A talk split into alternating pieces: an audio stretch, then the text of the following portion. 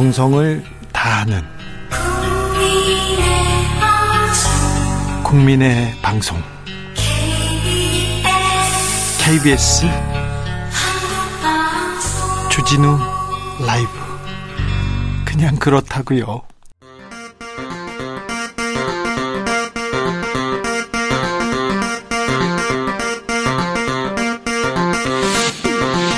주진우 라이브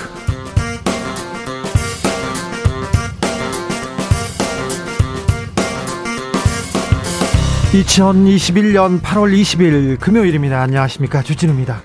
이준석 녹취록을 두고 뜨거웠던 국민의힘. 이번에는 경선 방식 차기 선관위원장을 두고 공방을 시작했습니다. 김종인 전 비대위원장 이름이 다시 등장했습니다. 서병수 경준위원장은 사퇴했습니다. 황교익 내정자도 패키치지 패키 치고 싶지 않다면서 자진 사퇴했습니다. 김종현 전 경제부총리는 정치 세력을 교체하겠다면서 대권 도전을 선언했습니다. 이번 주 정치권 소식 정치연구소에서 짚어봅니다. 거짓 뉴스, 허위 보도 이제는 멈추자. 민주당은 가짜 뉴스에 더 이상 당하지 말자면서 언론중재법 본회의 통과를 밀어붙이고 있습니다. 국민의힘에서는 결사 반대하고 있습니다. 이런 가운데 논두렁식의 의혹 기억하시죠? 논두렁식의 의혹을 언론에 흘렸다고 지목된 이인규 전 대검찰청 중수부장 항소심 결과가 뒤바뀌었습니다. 자세한 내용 정철은 기자와 들여다봅니다. 탈레반이 아프가니스탄을 장악한 뒤 피난길에 오른 난민이 200만 명에 달하고 있습니다. 고국에서 쫓겨난 난민들 앞으로 어디로 가야 할까요? 유럽은 고심하고 있습니다. 우리 정치권, 시민사회 단체들도 아프간 난민에 대해서 고민을 시작해야 된다는 목소리 나오고 있습니다. 아프간에서 구호 활동을 했던 한비아 작가와 이야기 나눠봅니다. 나비처럼 날아 벌처럼 쏜다. 여기는 주진우 라이브입니다.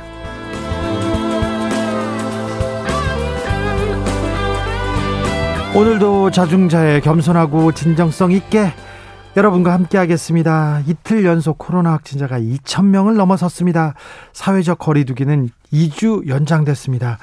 7073님께서 코로나 유행하고 처음으로 확진자가 동네에서 나왔어요. 아이들 가득하던 집 앞 놀이터가 텅텅 비었네요. 얘기합니다. 아, 참.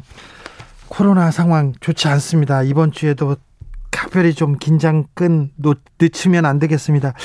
어, 사회적 거리두기 2주 연장, 연장되면서 조금 달라진 점이 있습니다. 편의점 이용 시간 좀 달라졌고요. 백신 인센티브도 적용됩니다. 주스에서 자세한 내용 알아보겠습니다.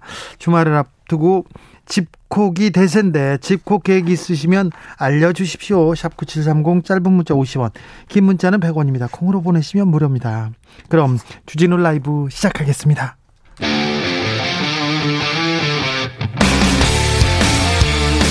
탐사보도 외길 인생 20년. 주 기자가 제일 싫어하는 것은?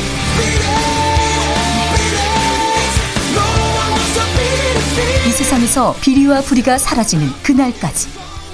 오늘도 흔들림 없이 주진우 라이브와 함께.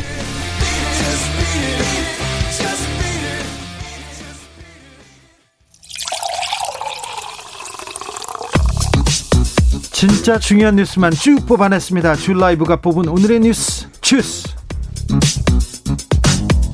정상근 기자 어서 오세요. 안녕하십니까. 김명희님께서 처음 들어왔습니다. 신문 읽으면 어려운데 방송으로, 방송으로 들으면 내용이 귀에 쏙쏙 들어올 것 같아요. 한 시간 잘 들어볼게요. 얘기하는데 두 시간 동안 저희가 귀에 쏙쏙 그리고 어, 여러분의 눈높이에 맞게 어, 편하게 쉽게 그리고 자세하게 어, 오늘도 뉴스 보내드리겠습니다. 주스 시작하겠습니다. 코로나 확진자 오늘도 2,000명대입니다. 네, 오늘 영시 기준 신규 확진자가 2,052명이 나왔습니다. 이틀 연속 2,000명대고요. 45일 연속 네 자릿수 확진자가 나왔습니다. 네. 정부에서 사회적 거리두기 현 단계를 좀 연장했습니다. 네, 정부는 오늘 사회적 거리두기 단계를 수도권 4단계, 비수도권 3단계인 현재 기준으로 2주간 더 연장한다고 밝혔습니다. 네. 어, 특히 이 감염 위험도가 높은 수도권 등 4단계 지역의 경우 어, 식당과 카페 영업 시간을 오후 10시에서 오후 9시로 1시간 단축하기로 했고요. 어, 이후로는 포장 배달만 가능하도록 방역 수칙을 더 강화했습니다. 네. 아, 다만 백신 접종 인센티브를 일부 부활시켜서 오후 6시 이후로도 어, 식당 카페에서는 접종 완료자를 포함해서 최대 4명까지 모일 수 있도록 했습니다. 그러면 백신 접종을 2차까지 맞은 사람이나 어, 1차 얀센을 맞은 사람은 최대 4명까지 모일 수 있다는 거죠. 네, 2차까지 맞고 14일이 지난 백신 접종 완료자를 대상으로 합니다. 네.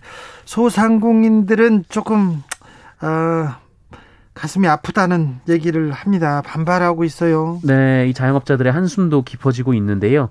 어, 저녁 일찍 식사하든 뭐 조금 늦게 하든 코로나19 감염과 어떤 연관이 있느냐 뭐 이런 그 토로를 하는 자영업자 분들도 계십니다. 네. 어, 한국 외식업 중학회 중앙에도 그 외식업은 피해가 지속되고 영업 손실이 커질 수밖에 없다면서 영업 시간을 오후 9시까지로 제한한 단축 조치는 너무 일방적이고 과한 처사다라고 비판했습니다.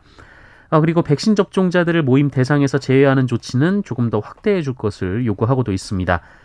어, 정부는 이에 대해 이 집단 감염이 다수 발생하는 시설 중에서 식당과 카페가 차지하는 비율이 30%라면서 어, 해당 업종 특성상 마스크를 계속 착용하는 것도 근원적으로 불가능하다라고 설명했습니다. 이렇게 코로나가 엄중한 시기에 마스크 벗자고 시위를 한 50대가 있습니다. 벌금형이 선고됐습니다. 네, 서울중앙지법은 오늘 출근 시간 유동 인구가 많은 지하철역에서 마스크를 벗자라고 시위한 50대 남성에 대해서 벌금 10만 원을 선고했습니다.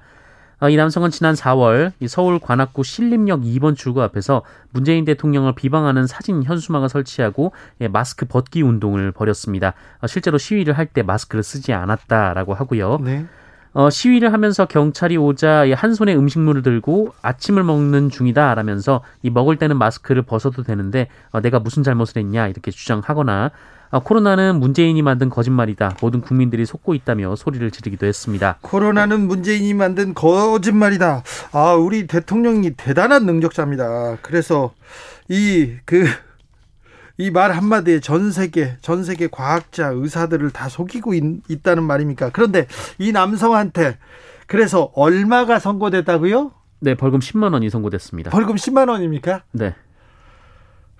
네, 이분 말 따라 하면 큰일 납니다. 근데 벌금 10만 원이라고요? 아, 네, 알겠습니다.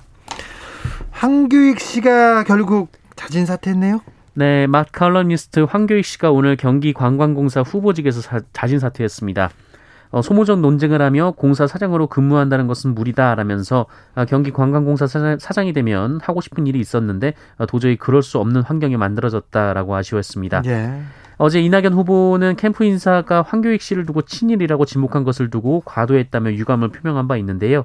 어, 이에 황교익 씨도 본인도 일부 표현이 지나쳤다며 어, 거취를 고민하겠다라고 밝혀서 자진 사퇴 가능성이 제기됐었습니다. 어, 이에 이재명 지사 측 인사들은 황교익 씨에게 감사 인사를 전하기도 했습니다. 황교익 씨는 사퇴했는데 또 황교익 씨와 관련해서 이재명 지사한테 또 새로운 논란 제기되고 있습니다. 네, 이재명 지사가 지난 6월 17일 경기도 이천 쿠팡 물류센터 화재 당시 황교익 씨와 유튜브 촬영을 했다라는 비판이 여야에서 제기되고 있습니다. 화재가 발생했을 당시에 이재명 지사 측은 경남 방문 일정을 소화하고 있었는데요. 오전에 불길이 잦아들자 원래 일정을 계속 수행을 했습니다. 어, 그런데 오후에 다시 불이 크게 붙었는데요. 어, 이재명 지사는 오후에도 이 경남 방문 일정을 소화하다가 다음날 일정을 취소하고 어, 이날 저녁에 화재 현장으로 갔습니다. 네. 어, 이에 국민의힘 윤희숙 의원은 화재가 벌어졌는데 떡볶이를 먹고 있었다라면서 이 소름이 돋는다라고 주장을 했고 어, 원희룡 전 제주도지사는 어, 국민의 안전 문제가 생겨도 하고 싶은 것만 한다라고 비판했습니다. 어, 이낙연 후보 측 배재정 대변인도 이 경기도 재난재해 총책임자인 이재명 지사가 이 사건 당일 황교익 씨와 유튜브 촬영을 강, 강행했다는 언론 보도에 국민이 경악하고 있다라고 비판했습니다. 이재명 지사 측에서는 뭐라고 합니까? 네, 이재명 지사는 뉴스원과의 통화에서 억지 비판이라고 말했습니다. 이재명 지사는 세월호 참사 당시 박근혜 전 대통령은 업무 파악을 안 하고 있었고 어, 본인은 다 파악하고 지휘하고 있었다라고 말했습니다. 어, 그러면서 2박 3일 일정 중 일정 첫날 불이 났다라면서 이 진화가 됐고 인명 피해는 없다는 보고를 받고 일정을 이어갔으며 어, 최종적으로 진화가 안 됐다고 해서 어, 저녁에 일정을 다 취소하고 현장에 간 것이다라고 했습니다. 어, 또한 지사가 현장 소방관을 지휘하면 되는 것이지 반드시 현장에 다 있어야 한다는 얘기는 지나치다라고 주장했습니다. 국민의힘 서병수 경선 준비위원장 사퇴했습니다. 네, 국민의힘 경선준비위원회 위원장인 서병수 의원이 오늘 경준 위원장 직을 사퇴했습니다. 어, 오늘 국회에서 열린 경준위 회의 후 서병수 의원이 기자들과 만났는데요. 어, 후보 캠프의 오해와 억측으로 공정성과 객관성을 의심받는 처지에서 어, 경준위 원장 직을 오늘부로 내려놓고 거론되는 선관위원장도 맞지 않겠다라고 밝혔습니다. 이분 유력하게 선관위원장 거론되는데 맞지 않겠다고 했어요. 네, 어, 그러면서 오해에서 만들어진 갈등과 분규가 말끔히 정리되길 바란다라고 말했는데요. 최근 당내에서는 서병수 의원이 이 당원 당규에 규정되지 않은 토론회를 추진하는 등 중립성 논란을 불러일으켰다 이런 비판들이 이어졌고 아, 특히 이준석 대표가 이 서병수 의원을 선관위원장으로 임명하려고 하자 반발이 이어졌습니다. 어, 그런데 서병수 의원은 이준석 대표를 향해서도 어, 잘못한 것이 많다라면서 이 너무 잦은 SNS라든가 인터뷰, 어, 후보나 당 의원들에게 민감하게 반응하는 자세는 반드시 고쳐야 한다라고 비판하기도 했습니다. 그렇습니다. 너무 잦은 인터뷰 얘기를 했었는데 최근에는 이준석 대표 어, 말을 삼가고 있습니다. 그리고는 네. 조선일보하고 오늘 인터뷰를 했더라고요. 경 경선 과정에 경선 과정에 계속 논란 이어지고 있습니다. 국민의힘에서는 역선택 얘기 나오기 시작했습니다. 네, 이 최재형 후보 측은 최근의 여론조사들을 보니 홍준표, 유승민 두 후보가 민주당 지지층에서 지지율이 높게 나오는 역선택 조짐이 보였다면서 이를 방지할 대책이 필요하다고 주장했고 어, 윤석열 전 총장 측도 이에 동의했습니다. 언제나 경선 과정에서 나오는 얘기예요. 역선택은. 그런데 이번에는 최재형, 윤석열 후보 측에서 얘기가 나왔습니다. 네, 반면에 홍준표, 유승민 두 후보는 역선택 주장은 비과학적인 데다가 여론조사 결과는 자신들의 중도 확장성이 증명된 것이다라고 반박을 하고 있어서요. 이 경선 과정에서 조율이 쉽지 않을 것으로 보입니다. 어, 이에 대해 오늘 사퇴한 서병수 위원장은 이 경선준비위원회의 결론은 역선택 방지 조항을 넣지 않는 것이다라고 밝히기도 했습니다. 정치권에 오래 있었던 사람들은 역선택에 대해서 뭐 그럴 수도 있지 뭐 넘어가는 상황이고요. 최재형, 윤석열 후보 측에서는 역선택하면 어떻게 하지 좀 우려를 하는 것 같습니다. 김동연 전 경제부총리가 대선 출마를 선언했습니다. 네, 오늘 오전 김동연 전 부총리는 고향인 충청북도 음성군을 찾아서 어, 지역 주민 등과 간담회를 연 뒤에 대선 출마를 선언했습니다. 어, 음성은 김동연 전 부총리의 고향이기도 하지만 이 신임 사무관으로서 첫 공직 사회를 시작한 곳이기도 한데요. 어, 김동연 전 부총리는 25살 김동연으로 돌아가서 이 초심과 패기를 갖고 앞으로의 행보를 나아가겠다라고 밝혔습니다. 어, 다만 김동연 부총리는 국민의당, 국민의힘 그리고 이제 민주당과의 이제 입당에는 선을 그었습니다. 어, 김동연 전 부총리는 오늘도 이 기존 정치권에 숟가락을 얹지 않고 완주하겠다라는 입장을 밝혔습니다. 김동연 전 경제부총리가 제3지역에서 대선을 완주하겠다고 선언했습니다. 이거는 국민의힘과 민주당 후보들한테는 어떤 영향을 미칠까요? 잠시 후에 저희가 정치연구소에서 자세히 좀 어, 얘기해 보겠습니다. 민주당 더불어민주당의 정정순 의원이 있습니다. 어, 재판을 받고 있었는데 오늘 징역 2년을 선고받았습니다. 네, 부정선거 혐의를 받아온 더불어민주당 정정순 의원이 당선 무효용을 받고 어, 받았습니다. 아, 청주지법은 오늘 정정순 의원에게 개인정보보호법 위반에 대해서는 징역 1년, 어, 그리고 공직선거법 위반 등 나머지 혐의에 대해서도 징역 1년 이렇게 2년을 선고하고요. 추징금 3,030만 원을 명령했습니다. 구속돼서 재판을 받았었는데요. 네, 하지만 지난 4월 20일 보석으로 풀려난 상태이기 때문에 네. 법정 구속은 되지 않았습니다. 네.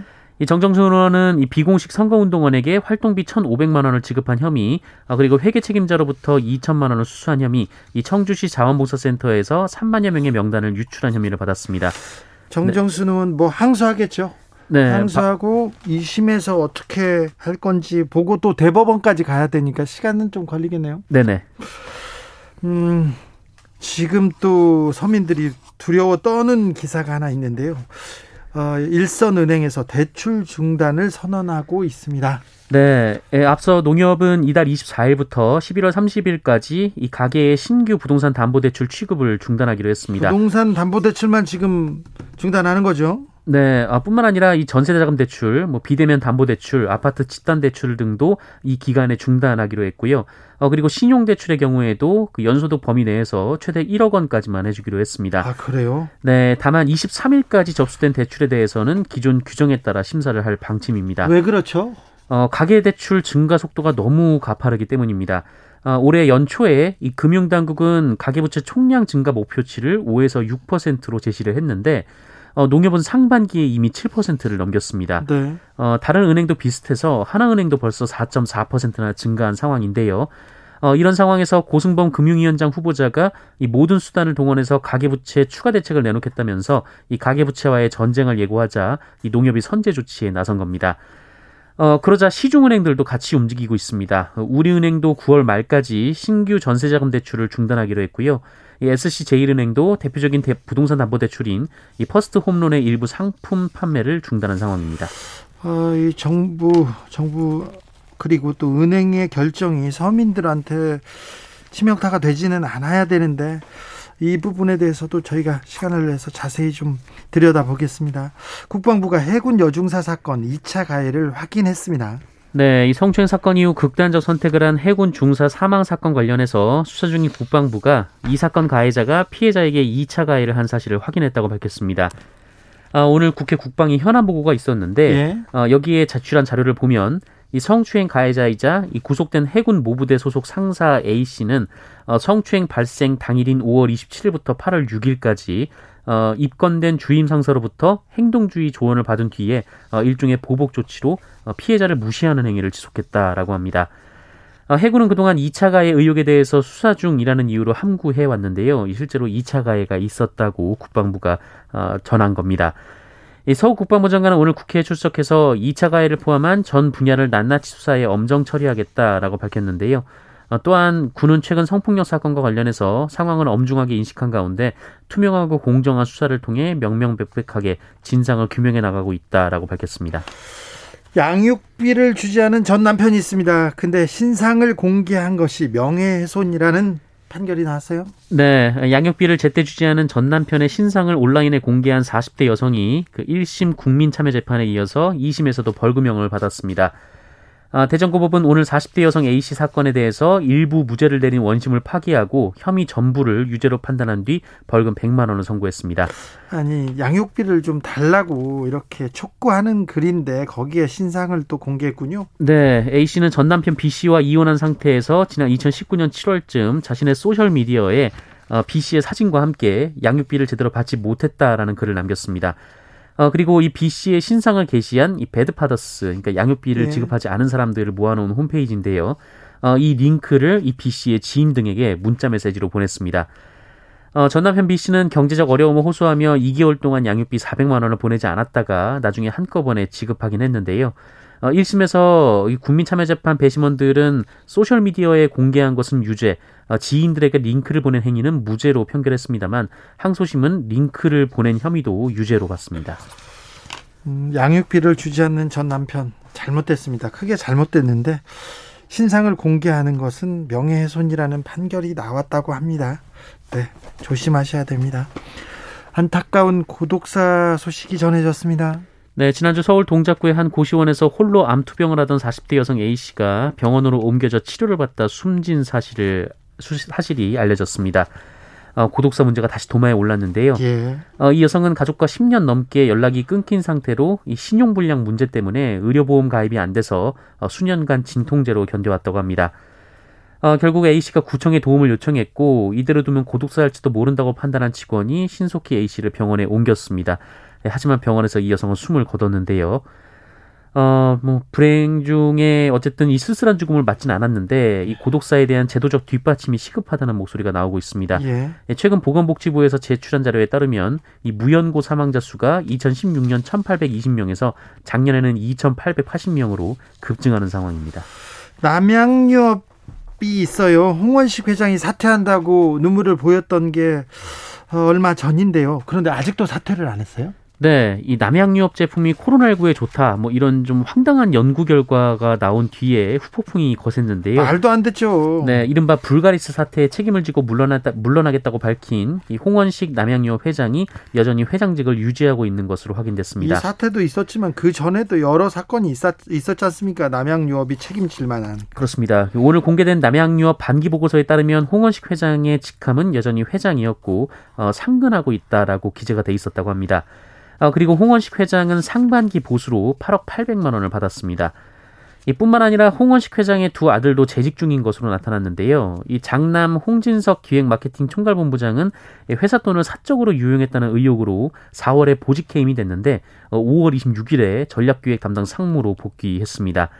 아, 그리고 같은 날 이 차남인 홍범석 외식사업본부장도 미등기 임원으로 승진했다고 합니다.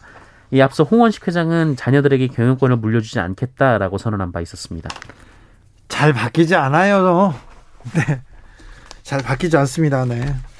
사퇴한다고 분명히 눈물을 보였는데 아직도 계시네요. 네. 주스 정상근 기자 함께 했습니다. 감사합니다. 고맙습니다. 9741님께서 코로나를 너무 오래 끄니까 사기극 사기극 같은 거죠 이렇게 얘기하는데 코로나를 이 사태를 누가 끌고 있는지 잘 모르겠어요. 끈다. 네. 아 빨리 끝내고 싶어 하는 사람들이 큰데요. 네. 사기극 같은 거죠. 네. 이렇게 생각하시는 분이 계시고요. 5886님께서 여권 비자 필요 없는 방콕이 최고입니다. 안전지대요 얘기입니다. 코로나 시대는 네, 방콕이 최고라고 합니다. 코로나를 끈다. 코로나가 끝나지 않아서 참 걱정입니다. 교통정보센터 다녀오겠습니다. 오수미 씨.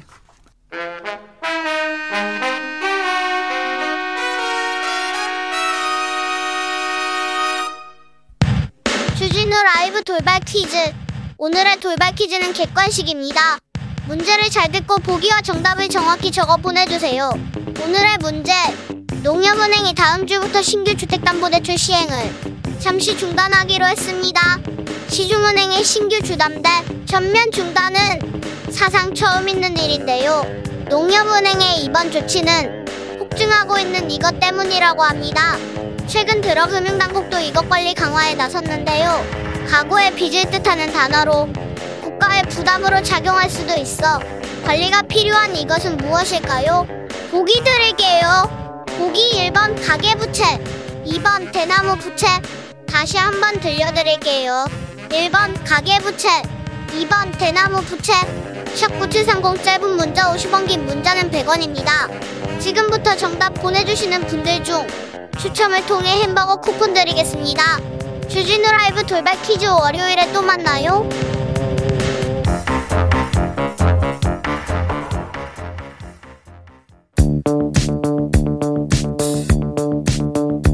대한민국 정치의 새로운 100년을 준비한다. 21세기형 국회 싱크탱크 정치연구소 영앤철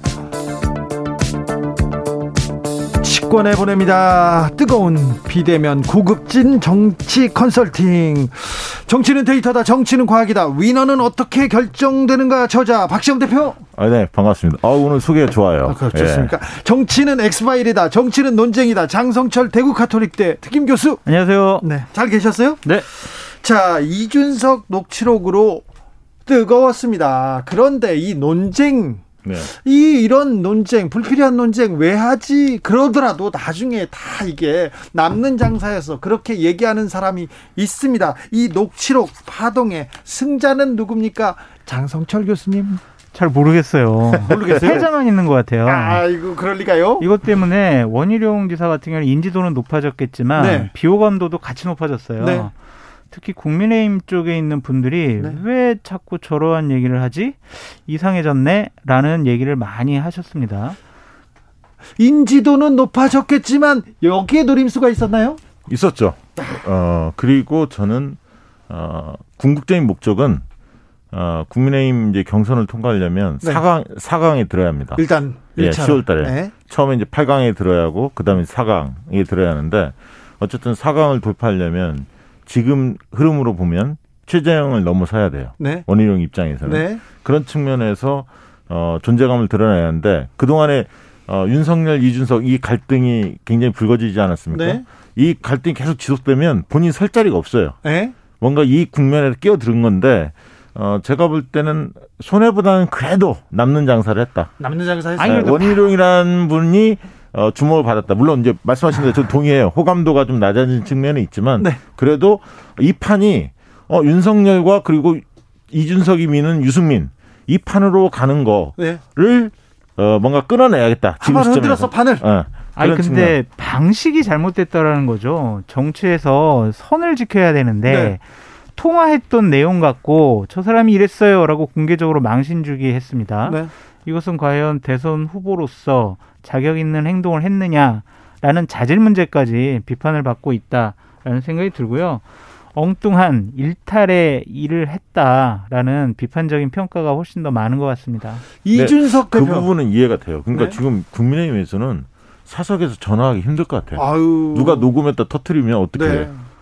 굉장히 서로 조심할 것 같아요. 그게 안 좋은 거거든 사실. 아, 이런 일이 없었잖아요 정치권에. 아, 진짜 처음 있는 일인데 네. 이게 얼마 전에 이 저 처음에는 이제 김재원 의원이 먼저 제 거를 좀 녹취록을 터뜨렸었고 아, 당사자가 여기 나왔네. 네. 네. 그 다음에 이제 이준석 대표가 네. 윤석열 총장과 얘기한 거를 또 얘기해가지고 문제가 됐는데 이거는 역시 이게 너무 자잘한 정치를 하는 것 같아요.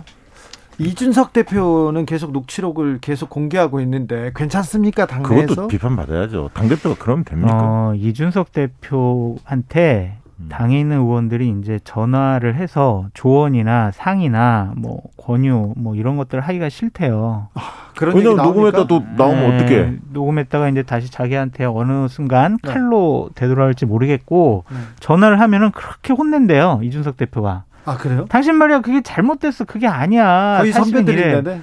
그래가지고 전화하기가 싫다 그러더라고요. 아, 그래서 그래요? 이준석 대표가 상당히 좀 리더십이 흔들리고 있다라고 음, 코너에 좀 몰린 건 분명히 보여요. 그렇죠. 아니 우리처럼 따뜻한 얘기만 하고 네. 언제 보자. 아니 저희들은 아니, 녹취하지 마세요. 아니, 저희들은 녹음 기능도 잘 몰라요. 그래요? 어떻게 사용하는지. 네. 네. 순진합니다. 자 1065님께서 여야 모두 적은 내부에 있는 것 같습니다. 그렇게 싸우다가 남는 분이 승자가 될까요? 너덜 너덜 얘기합니다. 어, 7785님 그래서 그 자리에 없는 사람은 칭찬만 하면 되는 겁니다. 칭찬만 그게 쉬운가요? 조성빈님께서 녹취록의 승자는 윤석열 전 총장이죠. 원 지사자가 네. 원전 지사가 나서서 대리전을 치러주고 있지 않습니까? 어떻습니까? 그 측면은 일리 있는 지적입니다. 그렇습니까? 네. 왜냐하면 그 저는 이렇게 분석을 했거든요. 원희룡 지사가 아까 이제 존재감을 높이기 위해서 어, 뛰어들었다. 이게 이제 한 측면이고 네. 나중에 윤석열 후보의 지지율이 만약에 네. 빠진다면 네. 그 빠진 것이 어디로 갈 거냐 그 지지층이 네. 그런 측면에서 윤석열을 좀 감싸 안으면서 네. 어, 지금 이준석 대표를 공격하는 것이 장기적으로 봤을 때 본인한테 남는 장사다 네. 이렇게 판단한 거 아닌가 싶습니다. 저는 다른 생각이에요. 그러니까 윤석열 후보에게도 안 좋다. 음. 왜냐하면 녹취록, 둘만의 얘기 이런 거 작, 이러한 작은 정치에 좀 신경 쓰는 사람 아니야?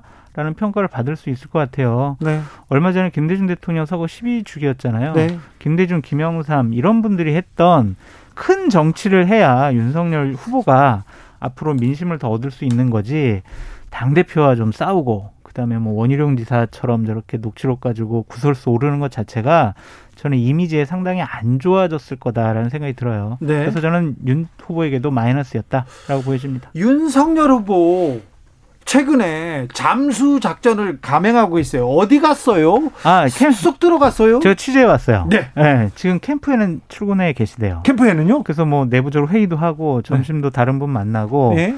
그러는데 이 당의 갈등상과 관련해서는 어느 정도 좀 얘기를 하지 말아라. 네. 라는 것. 그리고 오늘 메시지가 좀 잘못 나간 게 있어요. 장재원 실장이 오전에는 문화일보에 어, 우리 25일 토론회 뭐 비전 발표에는 안 나간다. 안 나간다고 했잖아요. 라고 했다가 네? 이제 다시 오후에는 나간다라고 그렇죠. 얘기했어요.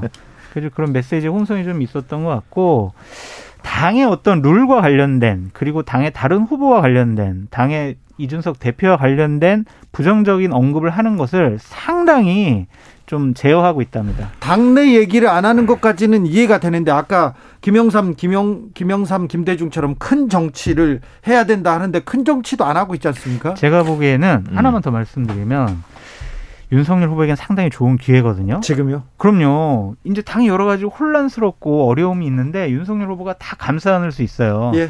그래서 제가 토요일이나 일요일쯤에 좀 큰 메시지를 내면 득점 포인트를 할 수 있을 것 같다라는 생각이 듭니다.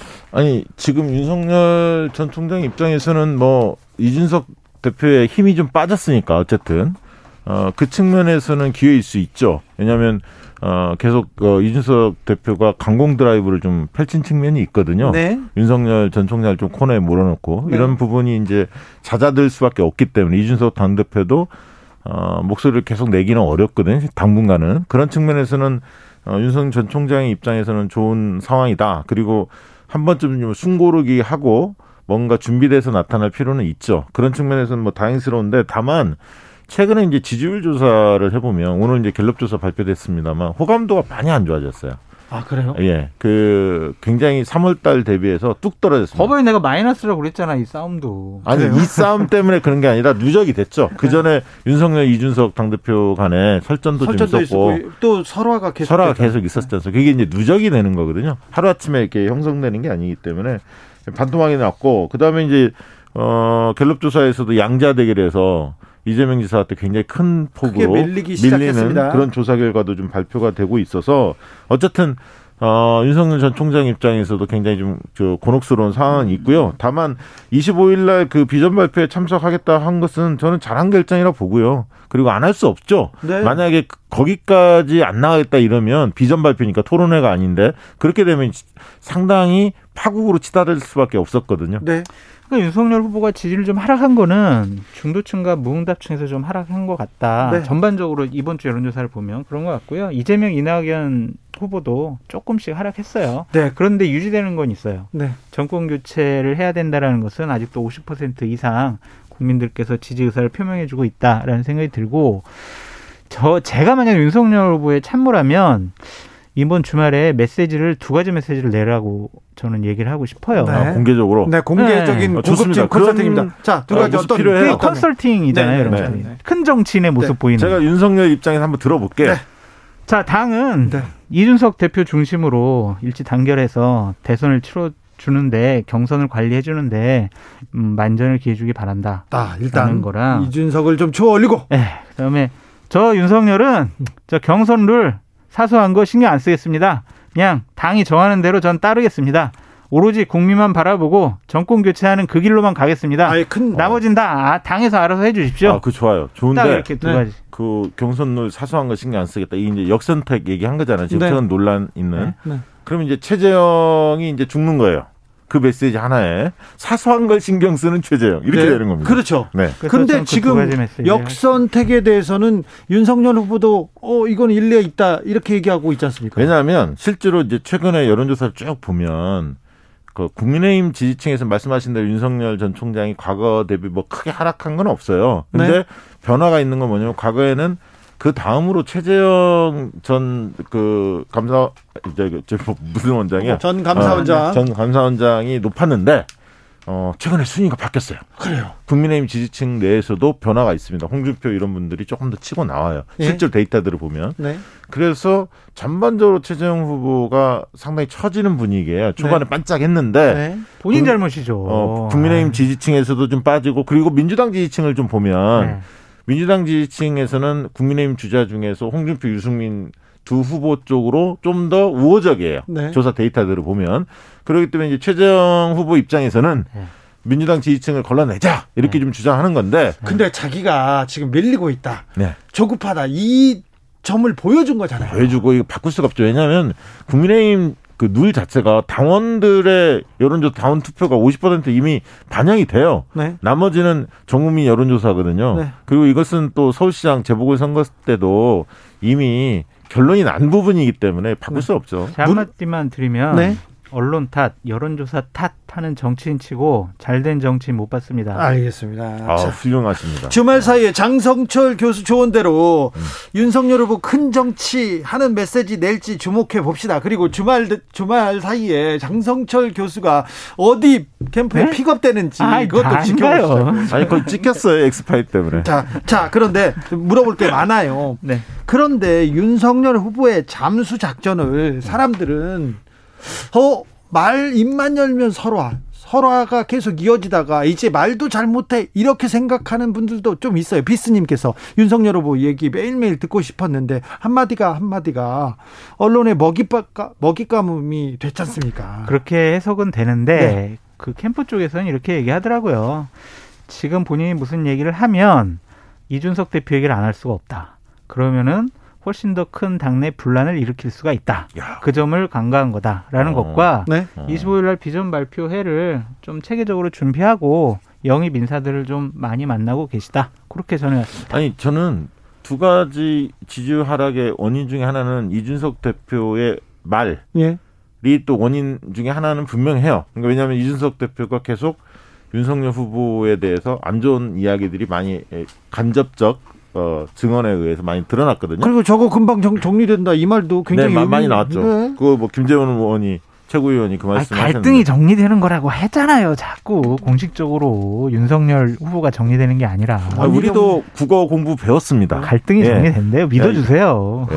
말의 저간의 의미는 잘 읽고 있습니다. 네. 어쨌든 근데 그런 측면도 있지만 본인이 자초한 게 훨씬 더 커요. 예. 실수하고 발언했던 내용들이 단순 실수보다는 이게 세계관에 좀 문제가 있다. 사회를 바라보는 시각. 이런 생각이 들게 만드는 거 아닙니까? 그러니까 중도층들이 일제히 빠진 거죠. 안중근 윤봉길은 좀 그렇잖아요.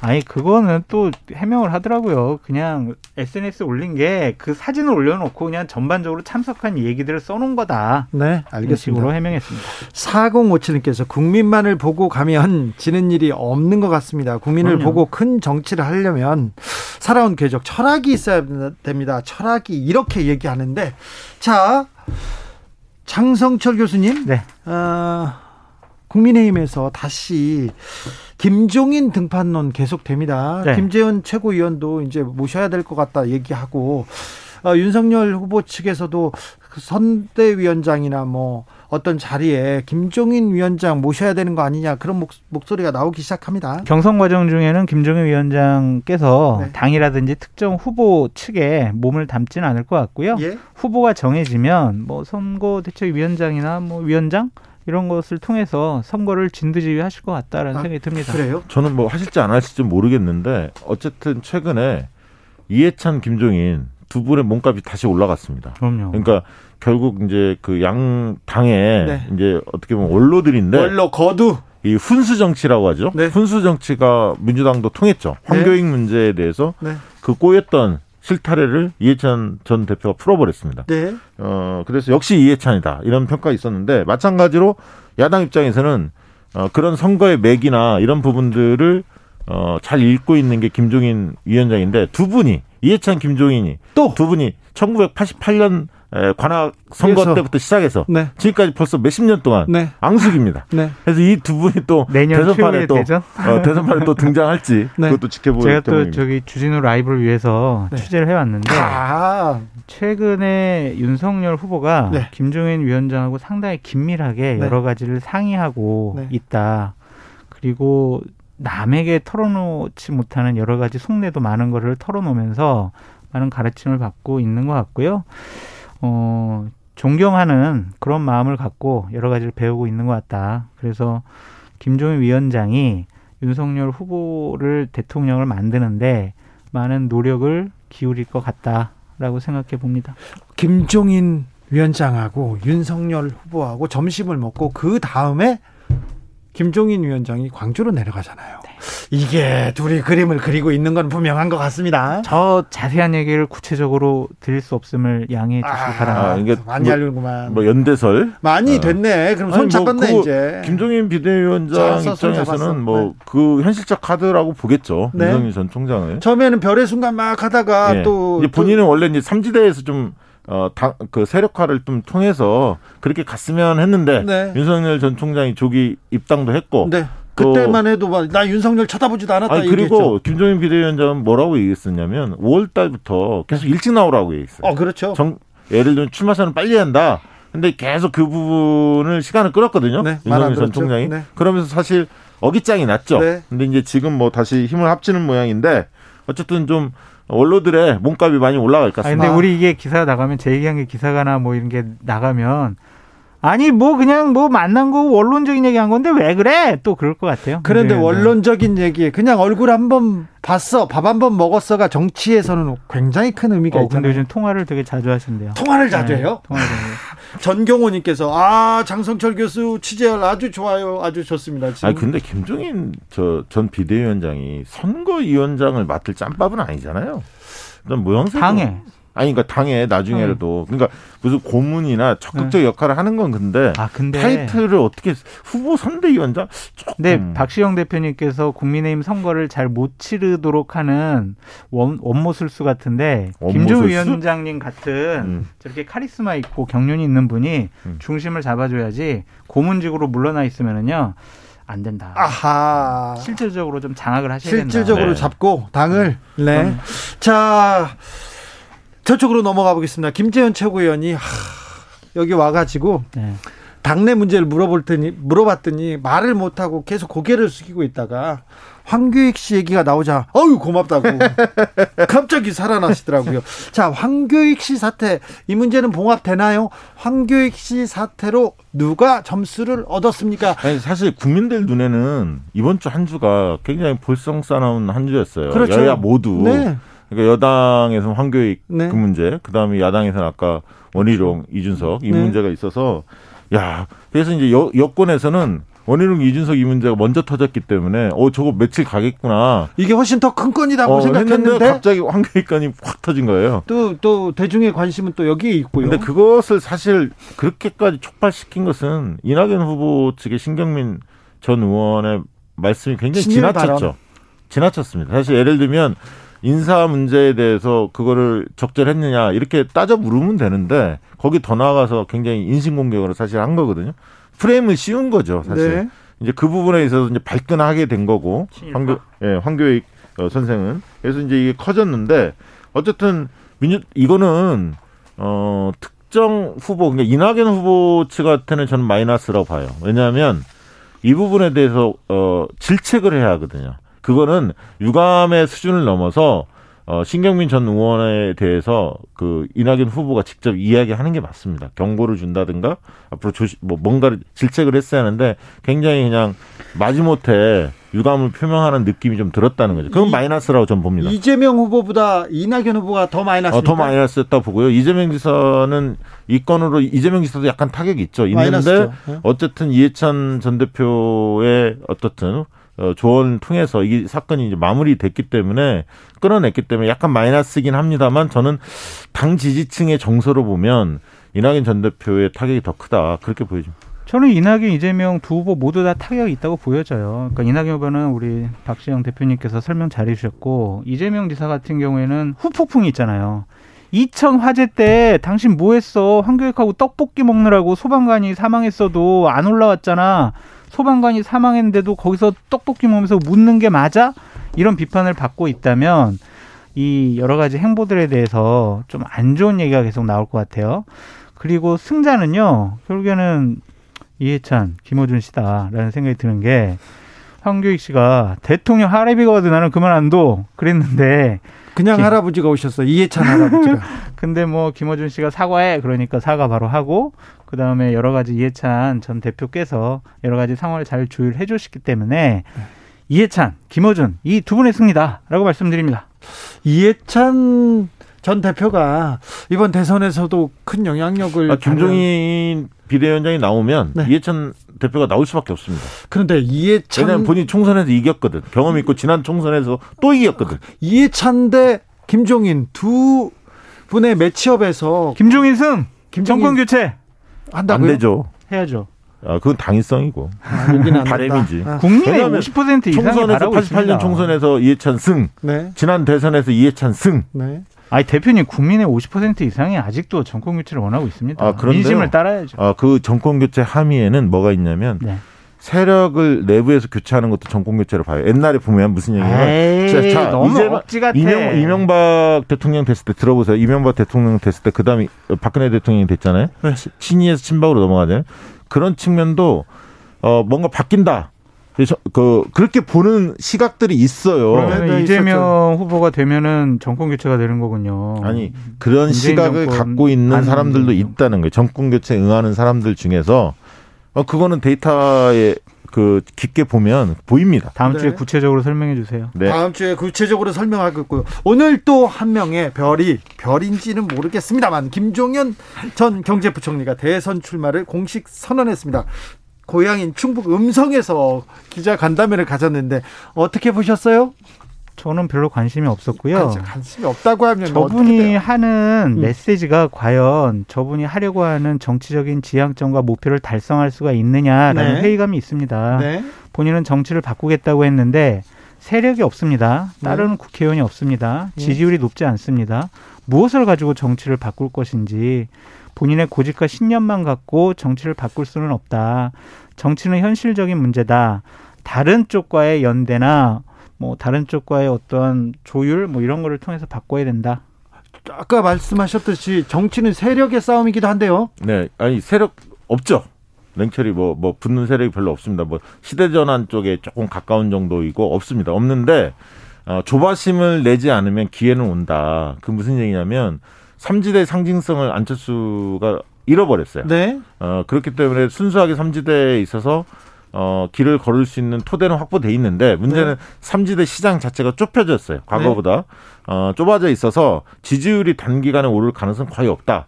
다만 그것을 조바심을 내지 않고 꾸준히 가다 보면 나중에 양당이 최종 후보가 나왔을 때 그 후보에 못마땅하는 그 당내 지지층들이 좀 일부 있, 기 마련이거든요. 네. 그 층을 일부 흡수한다면 5% 이상의 지지율을 확보할 수도 있, 확보할 수도 있다. 네. 그러면 그 지점에서 후보 연대 카드가 살아날 수 있다.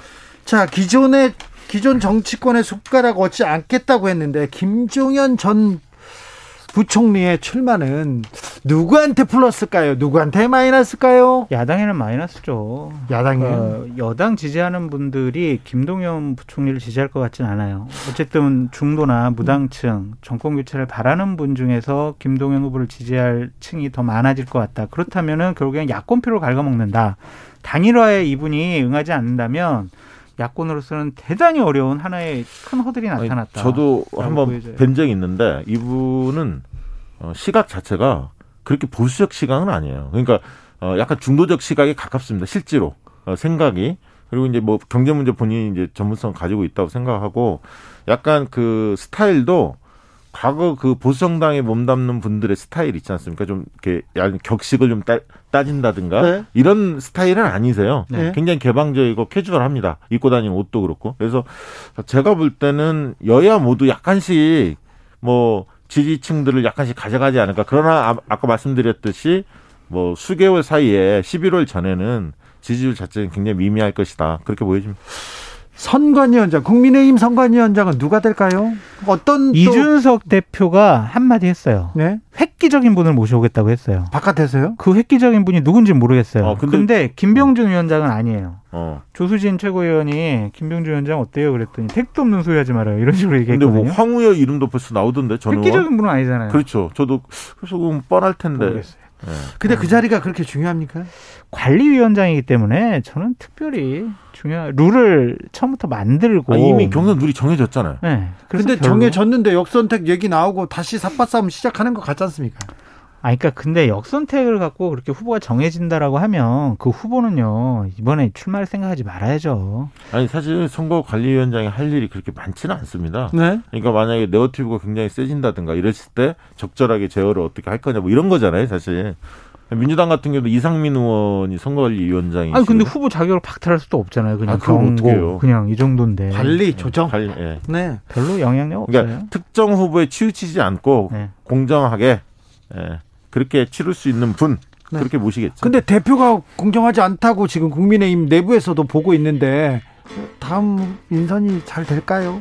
그거에 대해서 또 이제 획기적인 분이 갑자기 느닷없는 분이 오면은 네. 상당히 논란이 있겠죠. 원래 획기적인 분이 오면 뭔가 하려고 합니다. 그래서 사고가 나는 법이에요. 예. 장성철 획기적인데요. 어, 박시영 획기적인데요. 정치연구소 영앤철이었습니다. 두 분 감사합니다. 감사합니다. 감사합니다. 8748님께서 김도영, 김동연 후보는 여당이 내어놓은 트로이 목마입니다. 이렇게 얘기하셨네요. 그런가요? Electric, Electric Light Orchestra의 Mr. Blue Sky 들으면서 두 분 인사드리고요. 저는 잠시 후 6시에 2부 이어가겠습니다.